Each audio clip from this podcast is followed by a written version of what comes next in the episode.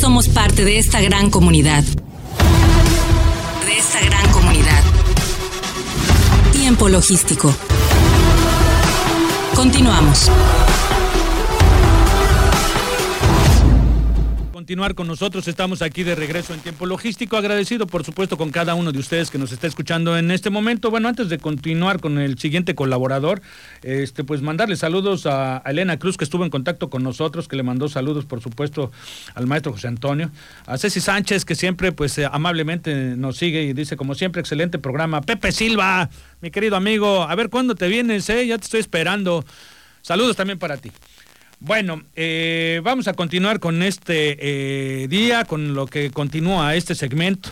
El pago de los impuestos en las aduanas en México registra un récord en este 2021. Eh, Vamos a analizar por qué. La Secretaría de Hacienda y Crédito Público informó que el cierre del 2021, la recaudación acumulada a las aduanas de México registró una cifra histórica, un billón trescientos mil novecientos cincuenta y un millones cuatrocientos sesenta mil pesos para ser exactos. Y bueno, vamos a ver a un especialista, vamos a escucharlo para ver cuáles son sus, opiniones al respecto. Y ya lo tenemos aquí enlazado, mi querido Alejandro Yescas, bienvenido amigo, ¿cómo estás? ¿Cuáles son sus opiniones al respecto? Bueno, ah, eh, ya nos estaba escuchando. No, bueno, eh, este tema. Ya estoy por acá, ¿Ya nos escuchas? Sí, te escucho poco. Ah, correcto. Bueno, pues este, eh, ¿cómo podemos empezar con este tema de la recaudación histórica en las aduanas de México? ¿Cómo está el tema? Vamos a ver qué tan creíble, qué tan cierto bueno, pues de que se recaudó más, sí, ¿por qué fue el efecto? Eh, si viene eh, correspondido desde administraciones anteriores o es un trabajo que es espejo, ¿qué es lo que está pasando? ¿Cómo lo ves tú? Fíjate, mi estimado Paco, que bueno, siempre va a ser eh, benéfico, positivo que haya un incremento en la recaudación, ¿no? Porque finalmente de ahí es de donde se financian todos los proyectos del Ejecutivo Federal, todos los sueldos de los servidores públicos y muchos de los servicios que, la población requiere, ¿no? Como son salud, seguridad y, algunos más. Entonces, siempre va a ser positivo ver este incremento. Sin embargo, habrá que analizar eh, eh, cuáles podrían ser las circunstancias que están generando este crecimiento eh, en la recaudación. Ya desde el 2019, perdón, desde, en relación con lo que fue el año eh, anterior. Recordemos que en el 2020, pues eh, padecimos todo lo que fue el tema de la, de la pandemia y que finalmente significó un retroceso importante en términos de operaciones, en términos de recaudación. Finalmente, pues eh, toda la economía se vio afectada, ¿no? Dentro de esta lista que, que, que, que se publicó en este boletín por parte de la agencia Nacional de Aduanas de México, eh, figuran eh, las aduanas de Noblaredo, Manzanillo, Veracruz, Lázaro Cárdenas, el Aeropuerto Internacional de la Ciudad de México, Tuxpan, Altamira, Ciudad Juárez, Coatzacoalcos eh, y Matamoros. Es, importante aquí destacar que, buena parte de la composición de las contribuciones que recupera aduanas es principalmente IVA, lo que abre pues enormemente las posibilidades de recaudación.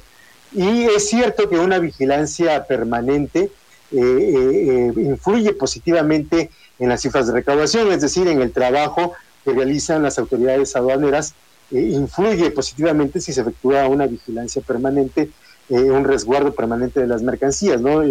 hablando de que manejan como primer factor que logró este incremento que la, que la corrupción ha disminuido lo cual eh, definitivamente tiene mucho sentido, eh, pero también existen otras variables que influyen, en este crecimiento de la recaudación. Primero, pues el incremento normal debido a la inflación que se puede dar en estos productos, que es el incremento en el precio y valor de las mercancías. Eh, obviamente, para determinar los impuestos, la autoridad determina que debe de haber ingresos o, gastos que se realizaron para, la operación que deben de ser acumulados y de los cuales se tiene que tomar la base grabable. Y que también estos servicios pues están eh, sujetos a incrementos en los precios, como lo es el caso del transporte, los seguros, de los fletes, fumigaciones, algunos otros más, y que la autoridad también en estas variables que pueden influir en el incremento de la recaudación, pues han estado eh, dando disposiciones en el sentido de qué se puede, eh, qué se tiene que agregar como parte del valor aduana y qué costos pues podrían quedar como, como decepción, ¿no? A de no incrementar la, la base tributaria y eso considerar un incremento en las contribuciones. Lo que nos queda esperar finalmente y habrá que observar es que esta tendencia de crecimiento de la recaudación efectivamente se confirme, que permanezca, eh, porque, eh, bueno, finalmente estamos observando algunas variables en el mercado interno que pudieran afectar también hacia lo que es el número de operaciones de comercio exterior y que eh, esto implícitamente vendría a reducir la recaudación. Alex, perdóname por interrumpirte. Fíjate, a mí no me sorprende tanto el comunicado de que las aduanas más que más recaudaron fueron las que ya sabemos, ¿no? O sea, Nuevo Laredo, Manzanillo, Veracruz, Lázaro Cárdenas, el aeropuerto de la Ciudad de México, en fin. A mí lo que me sorprende eh, es el tema eh, con relación a las aduanas que más crecieron, ¿no? Y bueno, Ojinaga, un 410%. ¿A qué se debe esto? De verdad está impresionante a veces existen proyectos en la zona en donde se ven influenciados con este número de operaciones y obviamente también en volumen de recaudación. Y es precisamente lo que te quería mencionar. Por ejemplo, dentro de las 10 primeras que tuvieron más recaudación aparece Coatzacoalcos, que no es una aduana que, habitualmente aparezca en un volumen importante de recaudación. Pero ¿qué es lo que pudiera estar ocurriendo en esta aduana, en esta aduana? Y es una especulación y tratar de interpretar un poquito qué es lo que está ocurriendo es que está impactada de alguna forma por todo lo que se está trayendo para las obras de la refinería de Dos Bocas y también para el proyecto de Tren Maya, ¿no? Que de alguna forma tienen como punto de entrada este punto para de ahí ya distribuir hacia todo lo que es el sur-sureste, ¿no? Sí, pero Jinaga. Eh, casos como oh, eh, casos como Jinaga habrá que revisar si, si finalmente es algo permanente y por eso lo mencionaba hace rato, ¿no?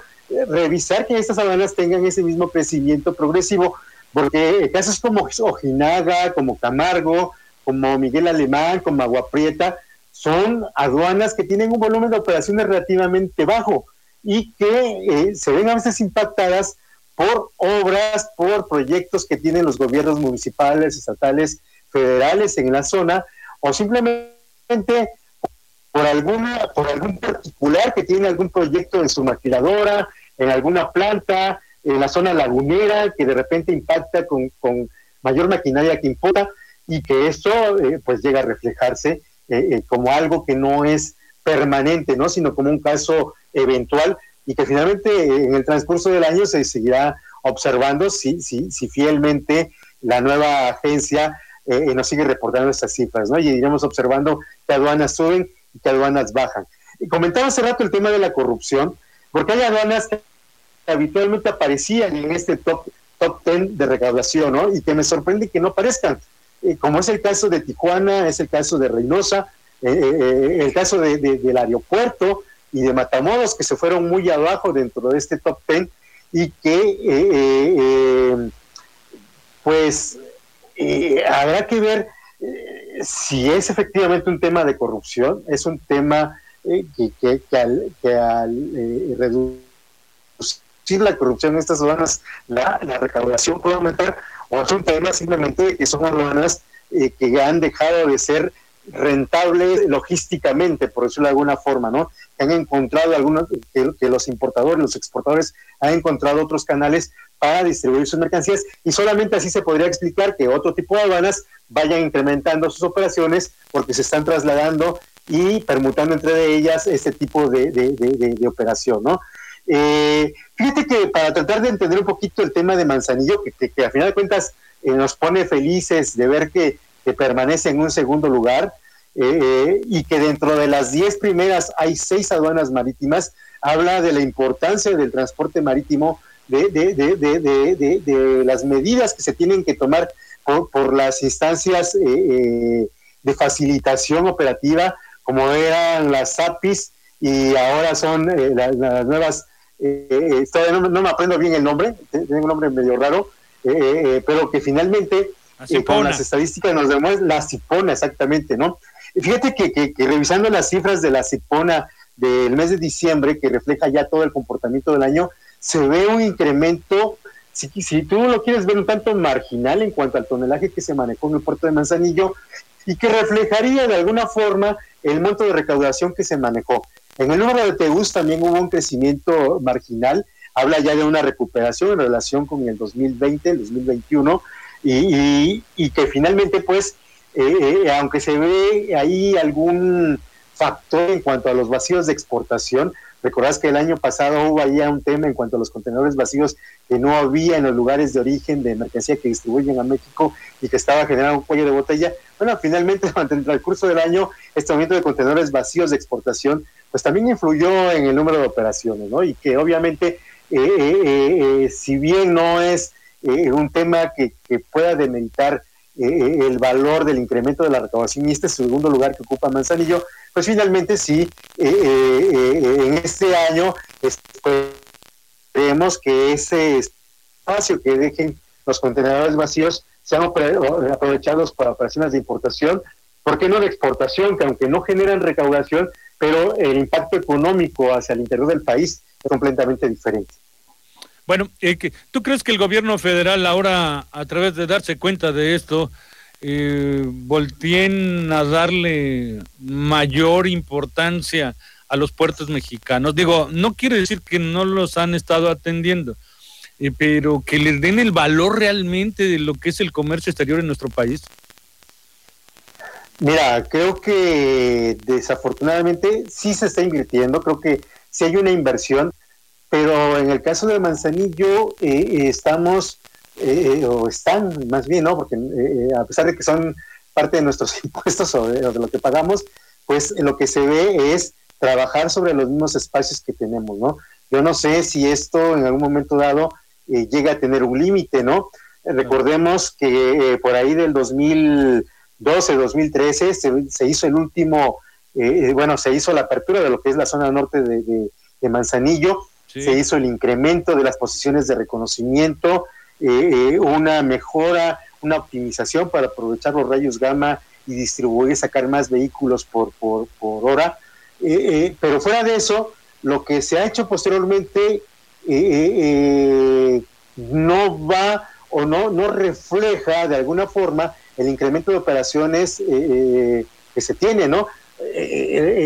la inversión que se ha hecho no, no arropa completamente este incremento de operación, más allá de la problemática operativa que puedan tener las terminales, la misma problemática de la ciudad, y que bueno, eh, es importante que, que, sí, sigamos dándole mantenimiento a lo que tenemos, pero sí eh, ver, ver, ver otros instrumentos o otras alternativas, otras opciones para poder continuar con este crecimiento de los puertos marítimos, ¿no? En el caso de Lázaro Cárdenas, pues el bloqueo de las vías férreas significaron un problema para ellos, pero aún así los ves entre los primeros cinco, ¿no? Entonces, quiere decir que si no tuviera ese tipo de problemáticas, todavía tendría un margen todavía mayor de crecimiento y Aguas Manzanillo, ¿no? Porque es la competencia directa que tenemos como puerto.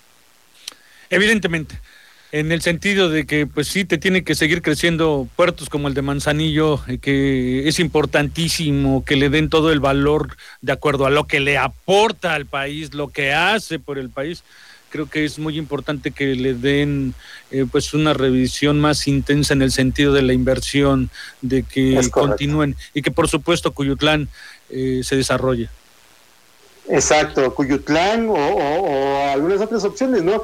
Probablemente sea un poco temerario hablar de ellas, pero yo creo que sí, la opción, que, que habláramos en otro programa de eso, porque bueno, de por sí siempre comentan que ando pisando callos, pero que en realidad hablamos las cosas este, con la manera de ser lo mayor responsable posible. Exacto, Cuyutlán no es un tema de, de, esta administración, ¿no? no es un tema que lleva años y que, que finalmente que debería. se quiere echar ese trompo a la uña, ¿no? Debería de ser prioridad en este sexenio. Exacto. Así es, así es. En lugar de otras inversiones. Digo, para todos los que estamos sumergidos en el comercio exterior, de los que estamos haciendo todo esfuerzo, agentes aduanales, transportistas, operadoras, eh, forwarders, en fin, todos los que están en la cadena logística, en todos los servicios del comercio exterior de nuestro país, saben perfectamente que una inversión a un puerto o a los puertos es más importante que inversiones como las que ellos creen importantes, como el tren Maya, ¿no? Como vaya, el aeropuerto. Te, voy a subrayar otra, te voy a subrayar otra aduana de las que aparece en el top ten, Tuxpan. ¿Hace cuántos años se hizo lo que fue la vía rápida de Tuxpan hacia el centro del país? ¿Unos cinco años, seis años? Más o menos, sí. y, y, ya está en el top ten. O sea, eh, quiere decir que, que en esa aduana sin restar, bueno, no sé qué tanto le haya quitado a Veracruz, pero Veracruz de alguna forma también ha manejado o ha manifestado una Bueno, pero también la expertise de SSA. SSA es un monstruo en ese sistema logístico y sabe lo que hace muy bien. Los pasos son correctos. ¿Eh? Entonces, eh, eh, se observa ahí en ese top 10 y significa que de alguna forma esa inversión que se hizo en la vía rápida impactó satisfactoriamente en el gremio, ¿no? Más allá de la magia que hace SSA con su operación, ¿no? Claro. Amigo, pues un placer que hayas platicado brevemente todo este tema que era obvio que teníamos que aterrizarlo y pues qué mejor que contigo, ¿no? Con ese análisis. Quizás pueda verlo con alguien más, con aspectos, este, eh, pues legales, en fin, eh, pero esto quisiera verlo contigo así tal cual como fue eh, hasta cierto punto improvisado, sin embargo, con puntualidad como siempre y muy certero, mi querido amigo. ¿Dónde te pueden encontrar como directivo de Craft para cualquier asunto relacionado a lo que tú prestas de servicios? Mira, estamos en Crafttech, eh, que es una empresa tecnológica de tecnología que provee servicios de seguridad informática y también equipamiento y desarrollo de sistemas. Y estoy en el 314 1210 734, 314 1210 734 y en el correo electrónico contacto arroba craft-mediotech.com.mx. Ahí estamos, como siempre, a tus órdenes, Paco, y a de todo el auditorio, que siempre es un placer saludarle. Muchísimas gracias, mi querido amigo. Estamos en contacto para tu siguiente participación. Qué amable. Muchas gracias, Paco. Un saludo a todos por allá y un saludo a Jesús. Bueno, pues ahí está. Eh, Alejandro Yesca es un especialista en esta materia, agradecido con él, por supuesto. Tenemos que despedirnos el día de hoy, se terminó este programa, pero pues bueno, nos escuchamos el siguiente jueves. El siguiente jueves va a estar muy interesante, en verdad vamos a platicar eh, temas, este, les voy a platicar eh, una pequeña adelantadita, vamos a platicar con Heriberto Zazueta, él es un, gran conocedor de la materia del comercio exterior, vamos a platicar con un abogadazo, el Jorge, Alberto Lago Ramón, y por supuesto vamos a platicar también con otros temas de transporte aquí en, nuestro lugar de Manzanillo. Vamos a platicar, por supuesto, también con eh, eh, Yastel Nolasco Gómez. Vamos a platicar con nuestros amigos del CRED. Vamos a platicar diversos temas el próximo jueves. No nos lo se lo pierda, de verdad. Eh, les prometemos un buen programa. Y si usted quiere eh, participar en este programa, déjenos algún comentario en el inbox de Facebook de Tiempo Logístico y con mucho gusto los contactamos. si quiere que invitemos algún especialista para que lleve algún tema, también lo puede hacer y con mucho gusto tratamos de contactar al mejor especialista en la materia que usted necesite. Agradecido con los patrocinadores de este programa que le dan vida al mismo, por supuesto a todos los colaboradores. En nombre de Omar Arechiga, que eh, pues siempre está saturado de trabajo, que el día de hoy iba a estar por aquí, pero siempre les manda saludos aunque no esté aquí presente. Un saludo a nombre de Omar Arechiga de Alba. Y se despide de tiempo logístico su amigo Paco Tobar. Hasta la próxima. En tiempo logístico agradecemos a nuestros patrocinadores y colaboradores, así como a todos los que depositan su confianza en nosotros y a ustedes por estar siempre atentos a la información y acontecimientos de comercio exterior en este programa. Todos somos parte de esta gran comunidad. Todos somos la voz del comercio exterior. Tiempo logístico. Tiempo logístico.